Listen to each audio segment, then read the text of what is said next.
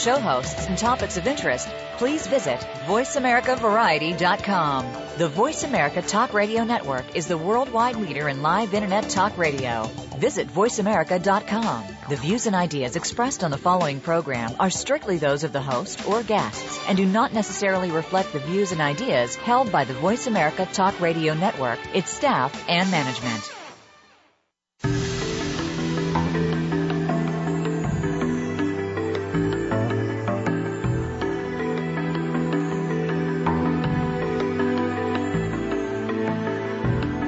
That you want to live an inspired and fulfilling life. Maybe there are a few things that you need to get you there. Welcome to What Matters with your host, Mary Beth Lodge. In today's world of distractions, we can get overwhelmed with day to day responsibilities that keep us busy, frustrated, and confused. With an emphasis on the power of the mind and drawing on the fields of personal health, education, neuroscience, business, and spirituality, we'll discuss practical strategies to help you stay focused on your priorities, choices, and results. Now, here is Mary Beth Lodge. Good morning. How are you today? Thank you for joining me today on What Matters. Yep, today I'm going to challenge you to make a difference. Can you do that? Can you find a way to make a positive difference in your world today? Can you make a change within yourself? A change that will carry ripples of positive change into the lives of those around you and well beyond. Okay, this is an hour for you. This is an hour to spend the time listening. You created the world you live in, and how can you change the things that you want to change? How does the information today apply to you? Not your significant other, your best friend, your child, your parent, or your coworker. Just you. Yeah, you can share information with other people, but ultimately, you are the only person that you can really change. And you are the person you are responsible for. You are the person that can truly make a difference. And I know you're busy. We're all busy. We lead very busy lives. But sometimes, you know, busy just keeps you distracted. Distractions lead you away from your goals. Are you taking for granted the people in your life and the actions that you take that are most important to you? Are you spending your energy on things that don't really matter? And what are the choices that you make in your world? When you decide how to spend your time, do you consider the impact that that decision will make? How do you touch the lives of the people that you meet? Do you create sunshine wherever you are? Okay, so let's start this morning by making our own sunshine. What are you grateful for today? Now, I woke up this morning and I'm not adjusting well to this time frame, so mm, I'm lazy getting up in the mornings. And I just loved the feeling of my warm flannel sheets. I was so grateful for that this morning. It just gave me a sense of luxury for just a moment before I jumped out of bed and ran into my day, of course. And we've had a beautiful dusting of snow where I am. It's gorgeous. Now I know there are other parts of the country that don't have snow where it's nice and warm. And I'll bet you're grateful for that too. So what are you grateful for today? You know, we have a guest this morning that probably can speak volumes about gratitude. Suzanne Ruff is of Mooresville, North Carolina, and comes from a family that has been plagued by kidney disease for generations. In her lifetime, she has lost her mother, several aunts and uncles, and cousins to polycystic kidney disease, the most common of all life-threatening genetic diseases. Both of her sisters inherited the disease. She did not. When her younger sister fell ill shortly after their mother's death in 2003, Suzanne decided to do something about it. She'd always been afraid of doctors and needles, but says with God's help, she found the courage to save Joanne's life by donating a, a kidney. In the months leading up to the surgery, which took place on October 19, 2004, Suzanne spent a lot of time journaling and just recently published a book based on her notes and memories. Her hope is that the reluctant donor will find its way into the hands of others who are faced with it, facing a difficult life and death decision and help them find the courage they need to get through it. Her family has been active with the Polycystic Kidney Disease Foundation since its founding days in 1982. The PKD Foundation is a source of information for newly diagnosed patients with PKD and helps fund research to find a cure. Suzanne is a member of the National Kidney Foundation's Living Donor Council Executive Committee. She's currently working as a freelance writer for the Mooresville News and the Charlotte Observer. A story she wrote, Lost and Found, was published in February 2011 in the in the book Chicken Soup for the Soul: Grieving and Recovery. Suzanne and her husband Bill live in Mooresville, North Carolina. They have two daughters, Rachel and Colette. And her North Carolina license plate reads kidney donor. I love it. Good morning, Suzanne. Good morning, Mary Beth. I'm delighted to be here. Good. Well, I just finished your book last night. I stayed up late so that I could finish the last chapters because I knew that was the most important part. to see if I made it or not. well, you know, I knew that you did. I mean, all of all of the releases tell us that you did indeed make it, but I the story of how you did it was just incredible. So I thoroughly enjoyed the book. Thank you for reading it. Mm-hmm. So uh, let's back up, um, and uh, I guess we start with you know how how this happens. How what is PKD? How does this happen to a, a whole family like this? Well, I I love that you asked what is PKD because that is why I wrote the book. I was so uh, frustrated and tired of people asking me PK what. And it is, when you said it was um, the most common genetic disease, I don't think people catch that because if you stop and think, well, what is a, ge- a genetic disease? And the most common ones are Down syndrome, cystic fibrosis, muscular dystrophy, and sickle cell anemia, hemophilia, and Huntington disease. PKD is more common than those diseases combined, and yet I think most people have heard of the other diseases and not of PKD. And so that's why I wanted to write the book. But poly means many, so many multiple cysts grow of different sizes on both kidneys, and the cysts are um, fluid filled and they're benign, but they eventually choke out and um, cause the kidneys to fail. And there is no cure. The only treatment is dialysis or a transplant. You know, there's um, in the book um, there's a beautiful color picture of a diseased kidney, and it is lying next to a very healthy normal kidney, and the size is just um, almost unbelievable. It's, well, it's called the ugly kidney photo. yeah, well, I I believe that, but you know, I mean, it's hard to even imagine um, what's happening in that kidney. That it's it's so huge in comparison to the size of a normal kidney. Which a, nor, a normal kidney is the size of, of your fist. You know, it's Correct. only it's only supposed to be that tiny little thing, and you know, judging by the picture, I don't know, six times the size. I mean, it's uh, it's um, a PKD kid, kidney can grow to be the size of an NFL football. So if you picture that, and it versus a fist, your fist, a 10 ounce kidney, a normal kidney.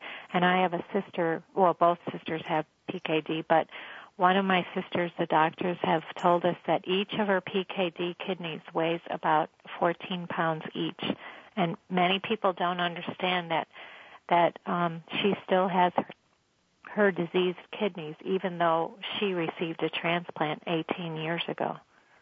Um, they don't remove the PKD kidneys unless they're so huge they're pushing against other organs. And a lot of times, the people who have PKD and are have a complete kidney failure like my other sister did they're and was in critical condition they're too ill to be to withstand the operation to remove two diseased kidneys and receive a new kidney so mm-hmm. it's there's a picture of my sisters and I that says um three sisters seven kidneys among them and they each have three and now I only have one so mm-hmm it is, mm-hmm. They are huge. Uh, a PKD kidney can become enormous. Mm-hmm. Mm-hmm. And can you kind of describe for us um, what happens in, in, terms of progression? Like, um, it it seemed that the description that that you gave in the book was that you don't know that the kidney is diseased. You might live a normal life for quite some time. And then, yes, it usually doesn't. Uh, well, there's two forms of PKD: AD PKD and AR PKD, dominant and recessive. Our family inherited the dominant form, and it usually doesn't strike till you're in midlife. And I think sometimes that's t- the other reason why people don't know what it is, is because no, there's no famous person or movie star with the disease, and then because it hits in midlife, um, I don't know for sure if that's true. But high blood pressure is is um, a real big clue. If your blood pressure keeps up, some people suffer from a lot of pain in the back and abdomen from um, the PKD kidneys, or they have blood in the urine. But you're right. They, they, I remember a genetic doctor telling my husband and I when we were first married, and this goes back, we'll, we'll be married almost 40, well, 40 years in May, and they told us not to have children. And at the time, um, if we had listened to them, we we would have been. I don't have PKD, so at the time we were told. I, I think genetics have made so much progress that it it's um, known now that if your mother or father has PKD, you have a 50% chance of inheriting it. So at the time, I I w- would have not had children if I had listened to them. But my sister does have children, so they have a 50% chance of inheriting the disease. Mm-hmm.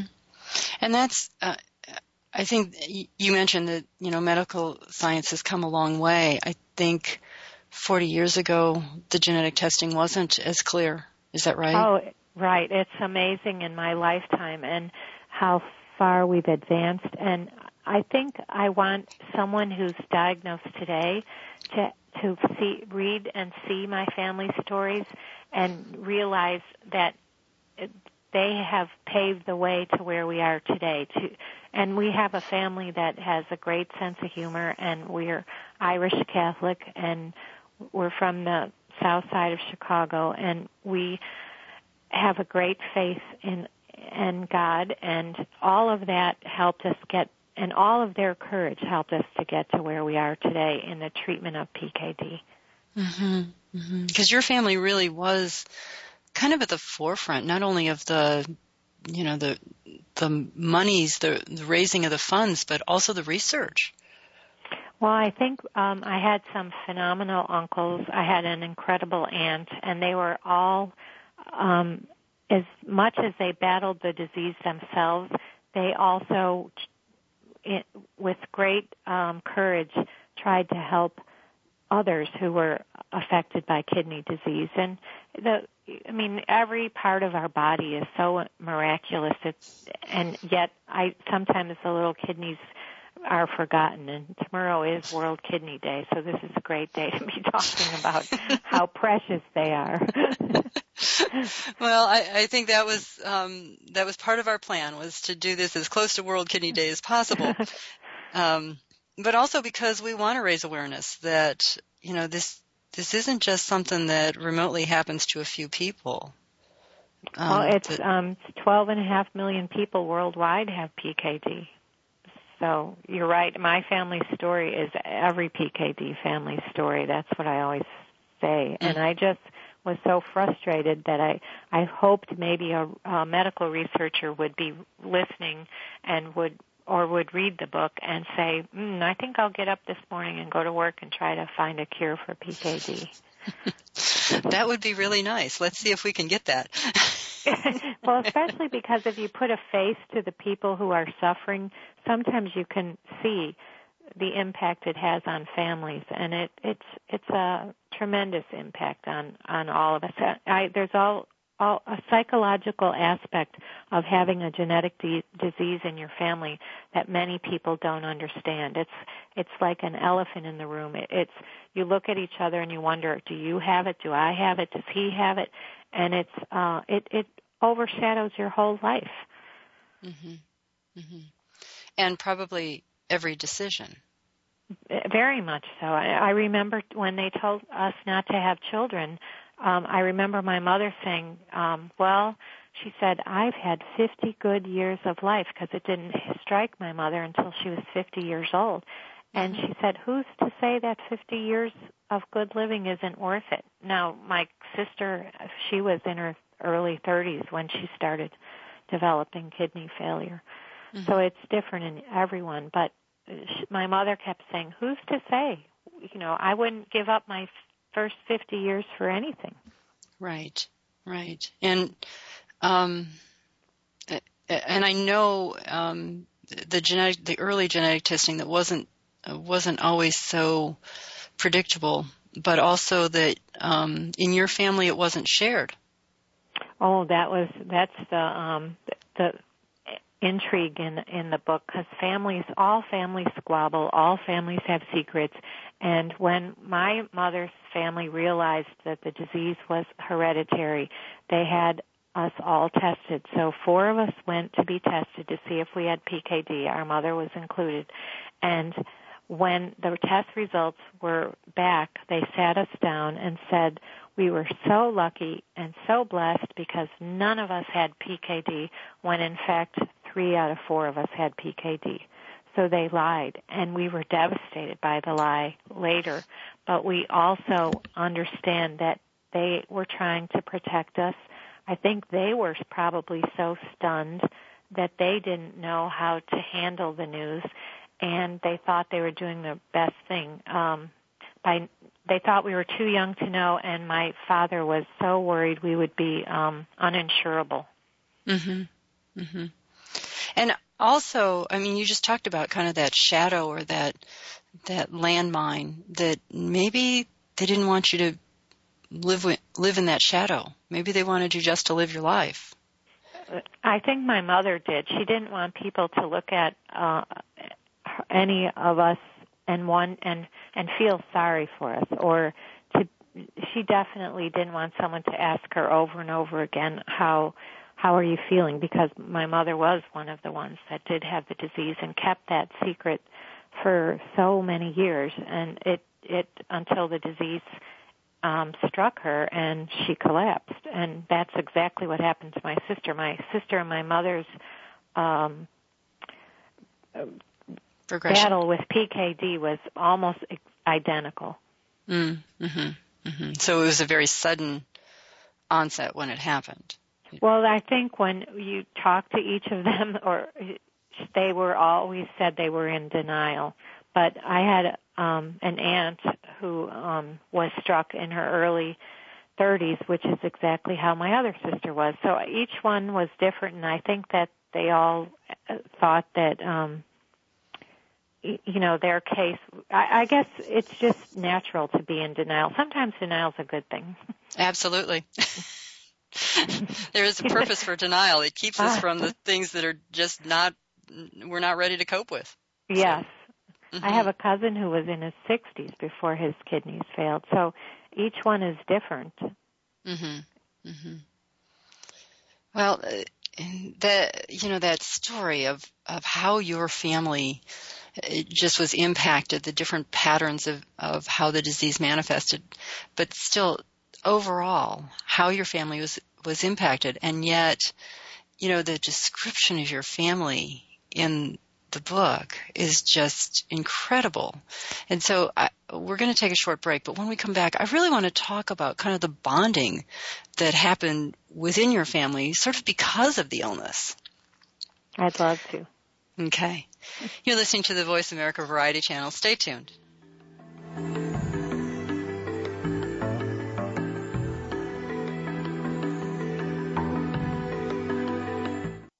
Now you don't have to stay linked to your desktop or laptop. Take Voice America on the go and listen anywhere. Get our mobile app for iPhone, Blackberry, or Android at the Apple iTunes App Store, Blackberry App World, or Android Market. Are you ready to make a change in your life? Would you like to discover the hidden obstacles to your success? Mary Beth Lodge is a certified life coach with a proven track record of guiding others to success.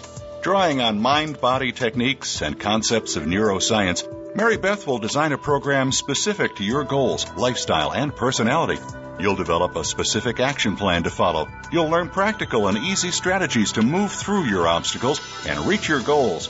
You decide the area to focus on. Is it your weight, your health, or your professional goals? Mary Beth Lodge is a life coach, hypnotist, and health consultant. She specializes in working with people who are confused, frustrated, or discouraged by the direction of their life. She works with people who really want to make a difference in this world and are willing to take the actions to achieve their goals. She'll help you get clear on where you want to be and to follow through on the actions that lead to a healthier and more successful life. Visit lastinglifestylechange.com to request more information or a free consultation. Streaming live, the leader in Internet Talk Radio, voiceamerica.com.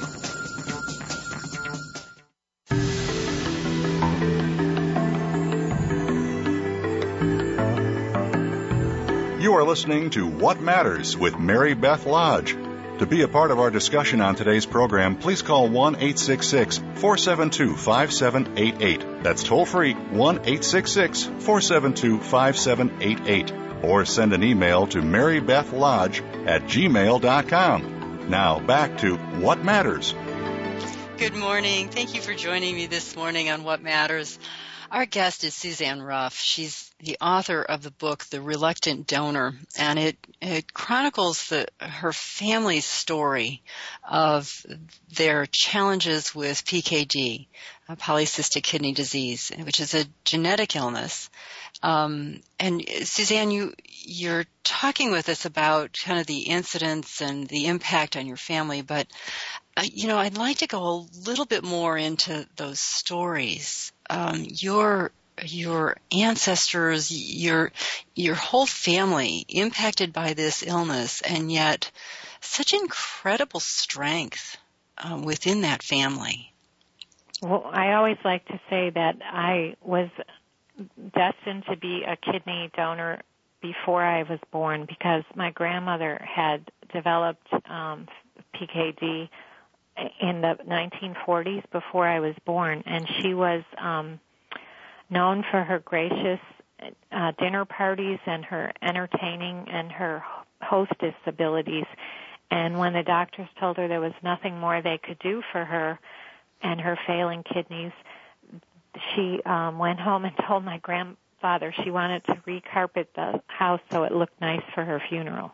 so it was, I come from an incredibly strong uh, group of people that I never thought in a million years I was like any of them. And I still don't because that's why it's called the reluctant donor. I went into it kicking and screaming. But my, my grandmother had six children and our mother was the youngest of the six children. And when she, my grandmother did die, it was about three months after the doctor said there was nothing more they could do for her. She was surrounded by her family in the hospital, and um, when she died, my mother said that she sat up in bed and said, "Here I am, Lord," and oh. laid back on the pillow and died. And mm-hmm. so my mother was a teenager, and then out of those six children, five of the six developed the same disease. So one by one, they all faced the disease. And they were all there to support each other. They were phenomenal. And I'll never forget my mother was um the youngest, so she was the last one. And one day I went to visit her on dialysis. And you have to remember that dialysis wasn't available for her oldest sister. And then her other, her two brothers had to had to go before committees to see if they were psychologically able to go on dialysis. And you, it's hard for people to understand because there's dialysis centers everywhere now.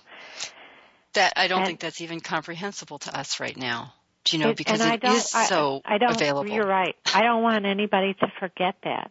And mm-hmm. my mother was on the dialysis machine one day and I stopped in to visit her and she said to me, Oh, I'm so lucky, Susie. I'm the luckiest um, person in the world. And I'm looking at her, and she's attached to this machine that's keeping her alive. And that was how my mother looked at life. And she said, with the death of each of my brothers and sisters, medical science learned something to save me. And she said, dialysis is keeping me alive now so I could see my grandchildren grow up. Mm-hmm. I mean, it was amazing. Yes, yes.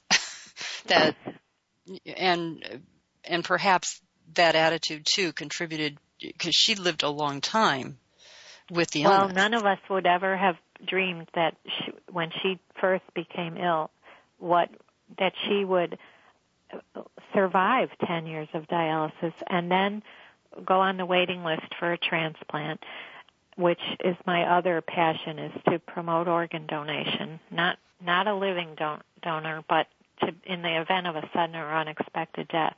And my mother did receive a transplant after being on the waiting list for 2 years and she received it on St. Patrick's Day in the city of Chicago where they dye the river green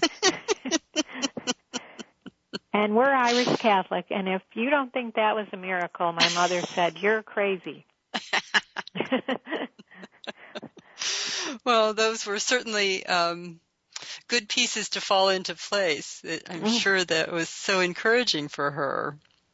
Oh, she became an organ donor leprechaun after that. She was, I'll bet. she dressed up from head to toe and she had blinking lights and she would point she had a cane with that was covered in shamrocks and she would point it at anyone and say, you know, are you an organ donor? Um, it's the greatest thing you can do for your fellow man in the event of a sudden or unexpected death. So she said he was the first, her donor was the first person she wanted to meet when she went to heaven. She always said to thank mm-hmm. him. Mm-hmm.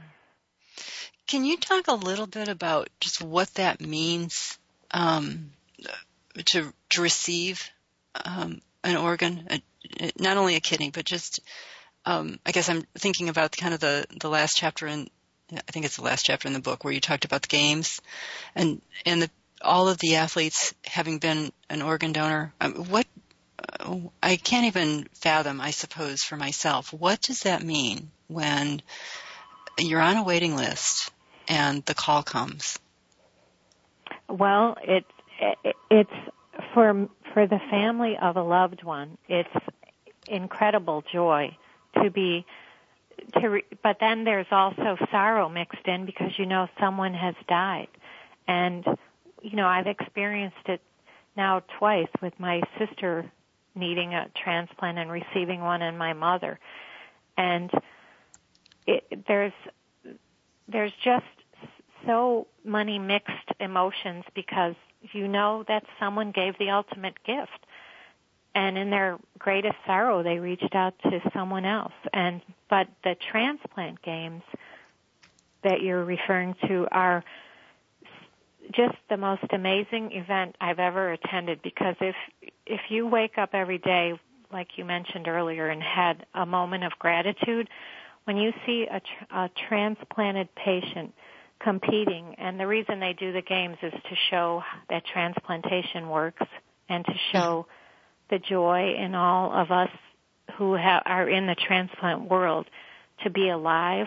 It's my husband always says that every juvenile delinquent in the nation should come to see these games because it it it centers you. It it just makes you so grateful to be alive. And then the side effect of an unexpected benefit and side effect of the transplant games is donor families have attended the games and have become a big part of it. And they get, they receive comfort knowing that their loved one lives on. Some, in the, in the last few years, more and more recipients and donors do, um, eventually meet and talk. Some donors never want to talk to the recipient, but in many cases they do. So it's just one of the most beautiful events I've ever attended in my life. Hmm. To it, see someone receive a medal uh, in a sporting event and look at up in heaven and and send a a prayer up there or a thank you while tears are streaming down their face as they the medals placed around their neck. Oh, you can't. You, there's not a dry eye in the stadium. mm-hmm. Mm-hmm. And you, your experience becoming a donor was, um, uh, as a reader of the book, the comedy was wonderful. I know that that was not your experience you did not see it as um, as a humorous thing while you were in it. Oh, I was terrified. I was so so frightened. I I don't do well in those medical settings or and I'm very squeamish and and I don't think anybody wants a needle coming at them or a test done. No one likes to be in the hospital. And I was just there was not not enough data for me to read to see what my life would be like after I donated and what kind of complications that I would have or could have. And so and I'm a natural born worrier, so so I I went into it kicking and screaming, but I I also the flip side of it was I knew that I was meant to do what I was doing, and I would never have been able to do it ever without the amazing family uh, that I come from. Mhm. Mhm. And you you do agree your husband is going to husband heaven, right? well, his name is Bill, and he has been nicknamed Saint William, and people write to the website asking where they can find a husband like he is. well, you know, he used a wonderful technique with you. Um, instinctively, no doubt, but you know, the kind of the delaying. You'd, you'd get yourself wound up and you'd be, you know, just all over the place and couldn't calm down and he would simply say, you don't have to give her your kidney today. exactly. He's a rock and he would keep me, he just, you know, it's, it's a family affair. The whole family is involved and, and I am so blessed to have so much, uh, such support. Uh, both of my daughters, I, I can't say enough about it. And my sister Joanne, who I gave the kidney to, always said, she realizes that it was a huge decision for us as a family and she never forgot that. And but my husband i it was hysterical. I would say i can't do it. I can't do it. And he would i'd sit straight up in bed and he'd pat me on the back and say oh nothing to worry about tonight. You don't have to give anybody a kidney in the middle of the night. You don't have to give anybody a kidney tomorrow either. All you have to do is go to work tomorrow. Mm-hmm. so I would never have made it without him. Well, I, you know, I'm, I'm thinking, gosh, you know, I, I come from a, a background in the medical world, so all of this stuff for me is, is not nearly as frightening as for you, but I also am a hypnotist, so I'm thinking, gosh, Suzanne, you just needed a hypnotist. You really, you know, you could have, you, you could have been so much more comfortable in, in the months preparing because there's so many things you could have done to settle yourself. But, you know, I think um, I think instinctively, though, your husband was doing that, and that he was kind of bringing you into a mindful place. Today, you just have to go to work. Today, you don't have to make any decisions. You know. well, I do. I did have a nurse read the book who said that she it changed her way of nursing because she said I I took a step back and realized that there are a lot of people like you out there and maybe I was overlooking them. But I do have a sentence in my book, God bless nurses, because I think they're the backbone of the hospital. Mm-hmm. Mm-hmm. Oh, absolutely. And you, you did. I mean, your descriptions, you had some wonderful nurses who really got it, who really looked at you and understood, um, how, um, anxious you were and just let you be in that and just stayed calm with you and let you kind of have your time to get yourself together and and you did wonderfully I did it because of that faith that that my mother passed on down to me. I I really know that that's what got me through it. And and I I said it before, I would never have been able to do that if I didn't know exactly what my sister faced. It's easy to think someone's on dialysis, think, oh, isn't it great? You know, they're okay, they're on dialysis. It's a tough life. It, it mm-hmm. Mm-hmm. And um, even though a kidney transplant is, we have a friend with PKD who said it's just a band aid because you still have the disease of PKD. Mm-hmm. Mm-hmm. But it's a great band aid, let me tell you. Well, it's a band aid that certainly, if there is no alternative, if there is no organ to replace that diseased kidney with, uh, dialysis certainly is is what extends one's life. I mean, oh, it's a great. Uh, it's well, I just go back in my book and read about um, my aunt, Sister Mike. There was no, n- not enough dialysis machines. and Mm-hmm. she died at age 45. And I Mm-hmm. think of her almost daily. Mm-hmm. She just was a phenomenal person.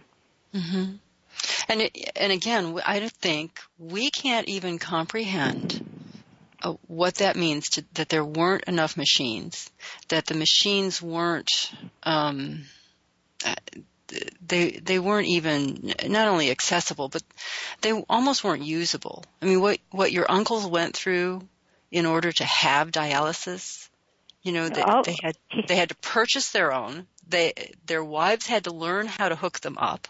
I mean, Isn't we can't just- even comprehend that. I know, and my I wanted my aunts to be able. Both aunts are still living. One is 93 and one is turning 90, and they're.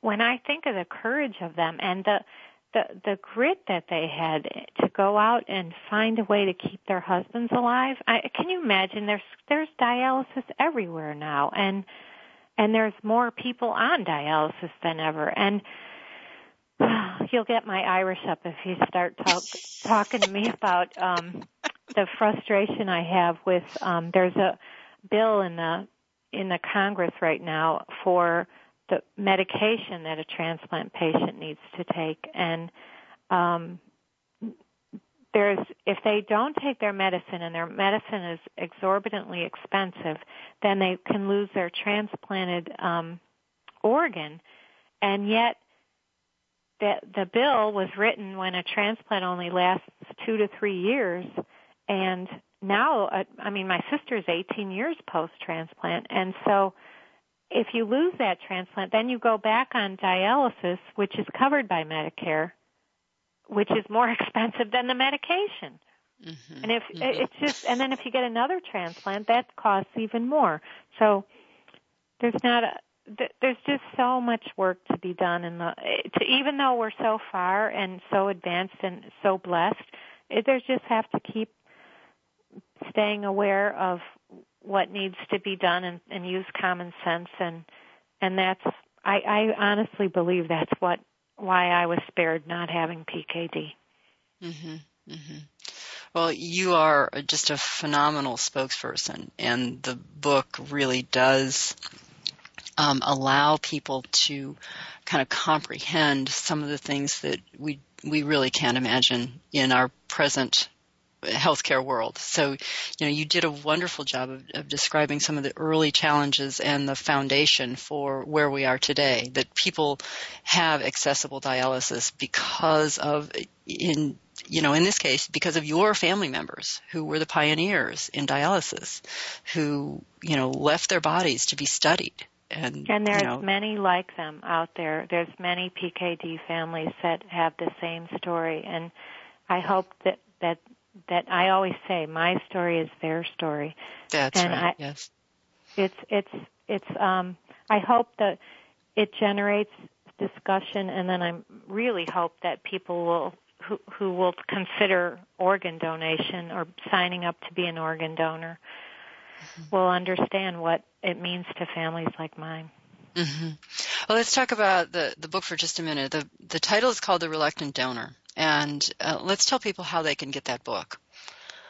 Well, it's available on my website. Um, there's a, a um, link to just buy the book, and there's all the. It's at, available at Amazon and through my publisher, and it's an ebook, and it's a great book club discussion book, and there's down questions to download on the website.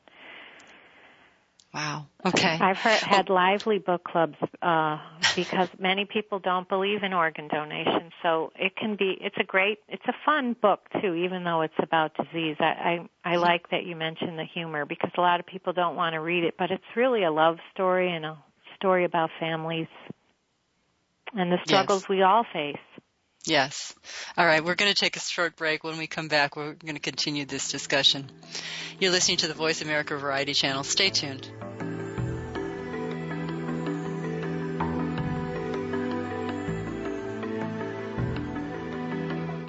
Think you've seen everything there is to see in online television? Let us surprise you. Visit VoiceAmerica.tv today for sports, health, business, and more on demand 24 7.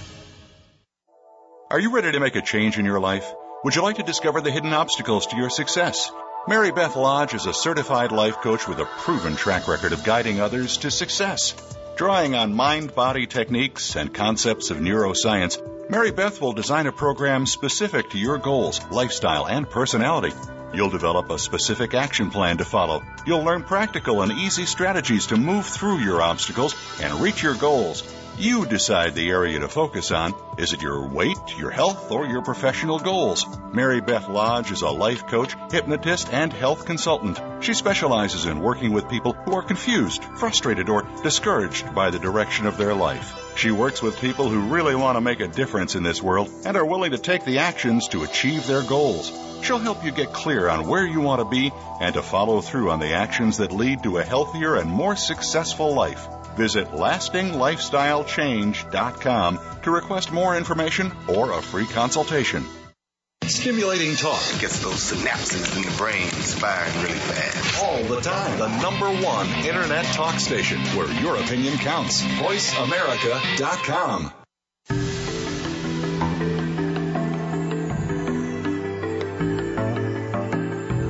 You are listening to What Matters with Mary Beth Lodge. To be a part of our discussion on today's program, please call 1 866 472 5788. That's toll free 1 866 472 5788. Or send an email to marybethlodge at gmail.com. Now back to What Matters. Good morning. Thank you for joining me this morning on What Matters. Our guest has been Suzanne Ruff. She's the author of The Reluctant Donor, and it's a, a book that she's written specifically to um, educate all of the rest of us about poly, polycystic kidney disease, um, the impact that it had on her family, and the impact that it has on so many families. Um, Suzanne, the book itself has uh, it really was comical in many ways, serious, yes, um, you know, just amazing in terms of the strength within your family. But, you know, there's also this, this kind of line of, of humor that I recognize as it was a way to cope. It was a way to, um, to kind of lift that cloud of a genetic disease. Definitely. You have to have a sense of humor. my mother was, my mother used to you'd I would see her in tremendous pain. She had so many surgeries, and she was. um I get. I think she would like if someone thought of her as a tough old broad because she had a great sense of humor.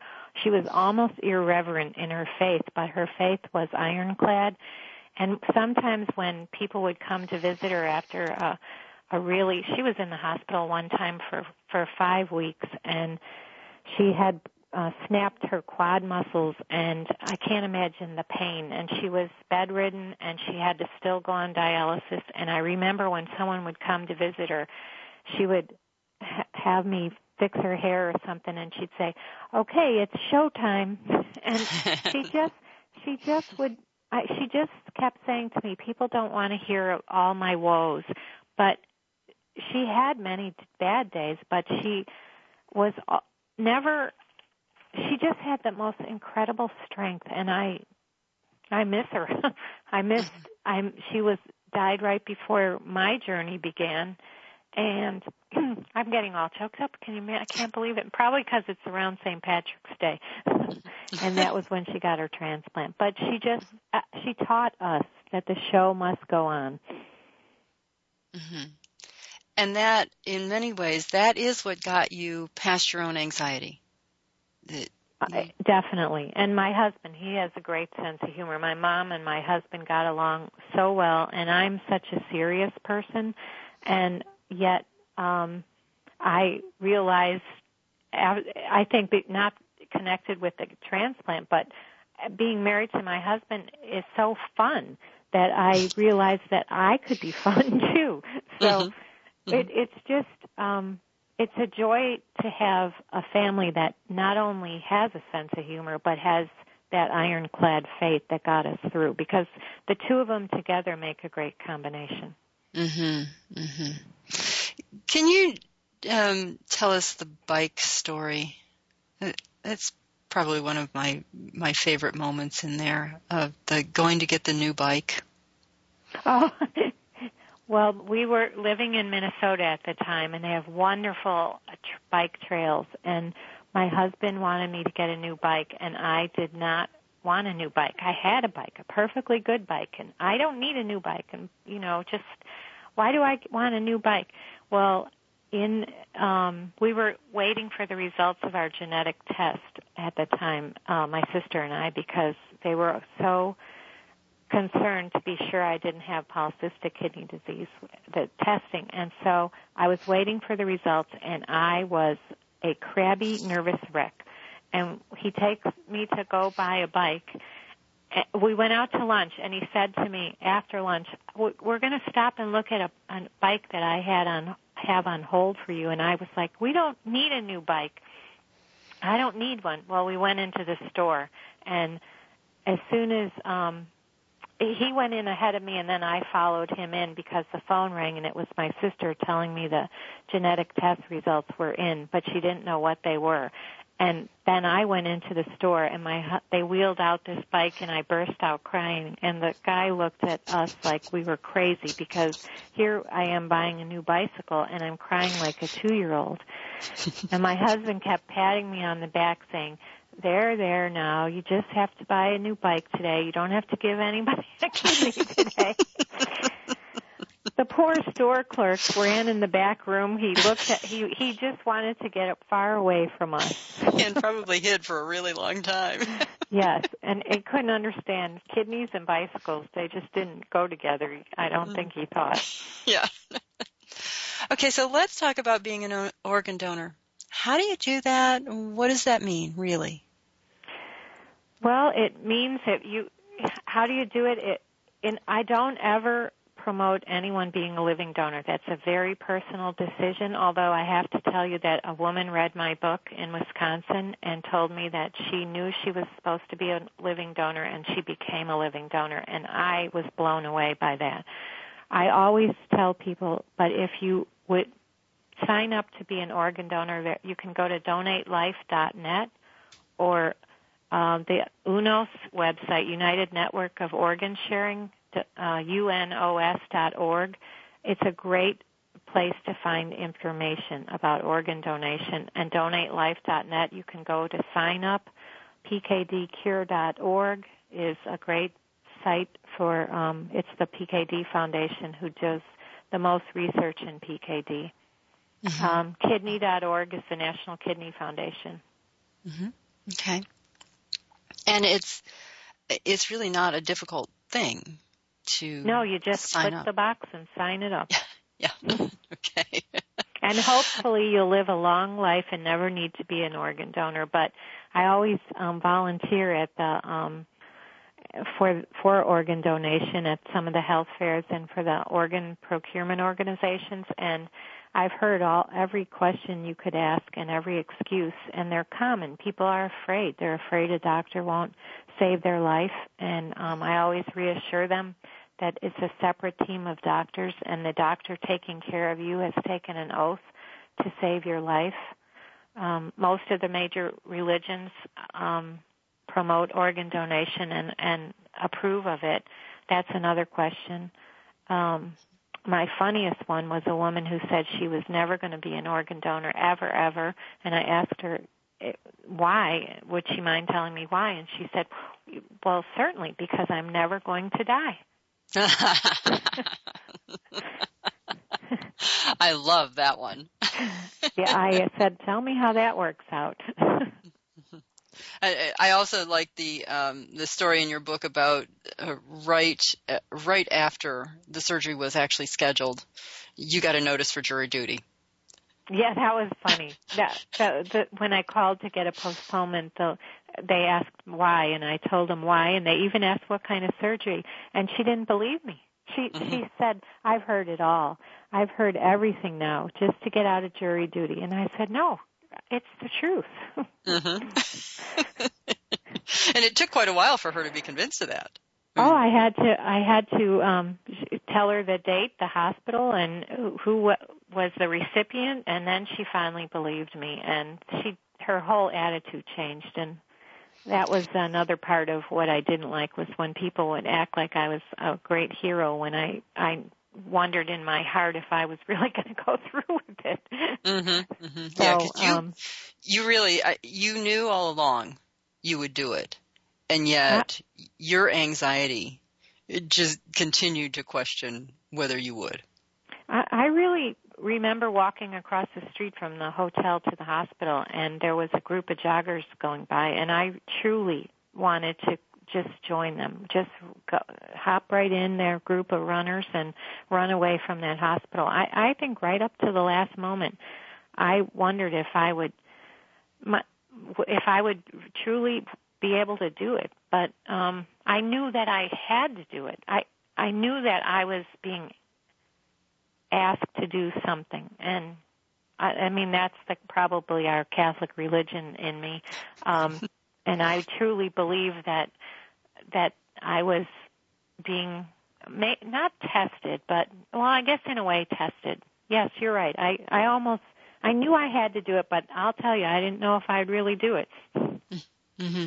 But you know your your story, uh, yeah, it's it's about your family's you know genetic disease. It's about the the courage and the strength of your family and yours. But you your story itself is so much broader because anyone facing a challenge that they think they're not going to be able to do could draw from your experience. I think you're absolutely right. We're all, all of us every day have to face our fears and some of us are a little more nervous than others. And I love that you said that because it, it even though the book is about PKD, it's really about life and life is hard. life mm-hmm. is challenging and I am a different person now because of being a donor and because I faced my my greatest fear than I would be if I hadn't done what I did. And I think it's um what it's not just families with PKD. This it's every single person. You're absolutely right. Mm-hmm. And it it's in your experience, in the way that you um, so honestly wrote this book, you didn't cover up the struggle that you had on the inside. And I think that's what makes this book so compelling and so important for everyone to read. Um, whether you know whether they have something uh, like a genetic disorder in their family or not, it, just the experience, the human experience of going inside, fighting through all of the resistance, finding that core of strength, and knowing that you're going to use that core of strength even as you're resistant, even as you're anxious, even as you're, and you describe it as the evil voice, even as the evil voice part of you says, oh no, you're not. well, I really put the manuscript in a drawer, I, I, in a drawer and, and thought there's no, first of all, I had started this to give to my nieces and thinking that my cousin's children and my nieces would be, benefit from this someday and so that they would never forget and then i have I, i'm a writer so i had my writers group kept saying we're learning so much we love this we think you should publish it i put it in the drawer and closed the drawer for almost a year because i thought i can't publish this i i I'm a, nothing but a whining fool in this book. and there's a scene of me on the toilet. I kept thinking, I cannot publish something like this. And so many people said to me, this will help others. And then I realized, um, the, the light bulb moment was when I thought about the typewriter that Sister Mike had given me just before she died of PKD. And she was only 45 years old and she gave me, and I, I, I think of her so often and that typewriter, I thought, oh, there's a message in that. Mm-hmm. yes. yes, there is. Took me a while. she, yeah, she was definitely still speaking to you. Here, uh-huh. this is what you're supposed to do. yeah. That's. I really believe she was. Mm-hmm.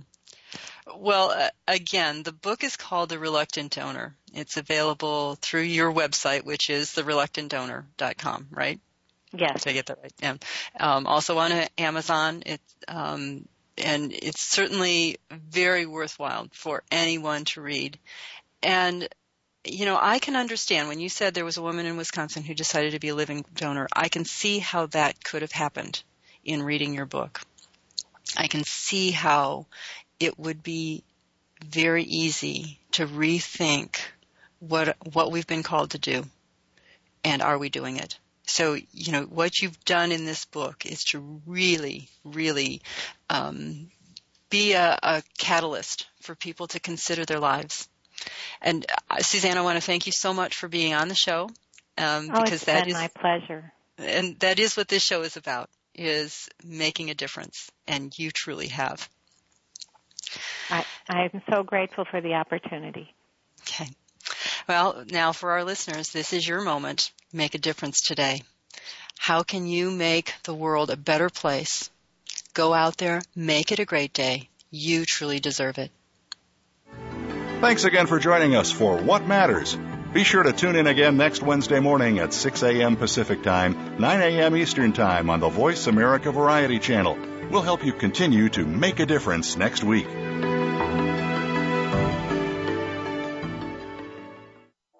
Are you ready to make a change in your life? Would you like to discover the hidden obstacles to your success? Mary Beth Lodge is a certified life coach with a proven track record of guiding others to success. Drawing on mind body techniques and concepts of neuroscience, Mary Beth will design a program specific to your goals, lifestyle, and personality. You'll develop a specific action plan to follow. You'll learn practical and easy strategies to move through your obstacles and reach your goals. You decide the area to focus on. Is it your weight, your health, or your professional goals? Mary Beth Lodge is a life coach, hypnotist, and health consultant. She specializes in working with people who are confused, frustrated, or discouraged by the direction of their life. She works with people who really want to make a difference in this world and are willing to take the actions to achieve their goals. She'll help you get clear on where you want to be and to follow through on the actions that lead to a healthier and more successful life. Visit lastinglifestylechange.com to request more information or a free consultation.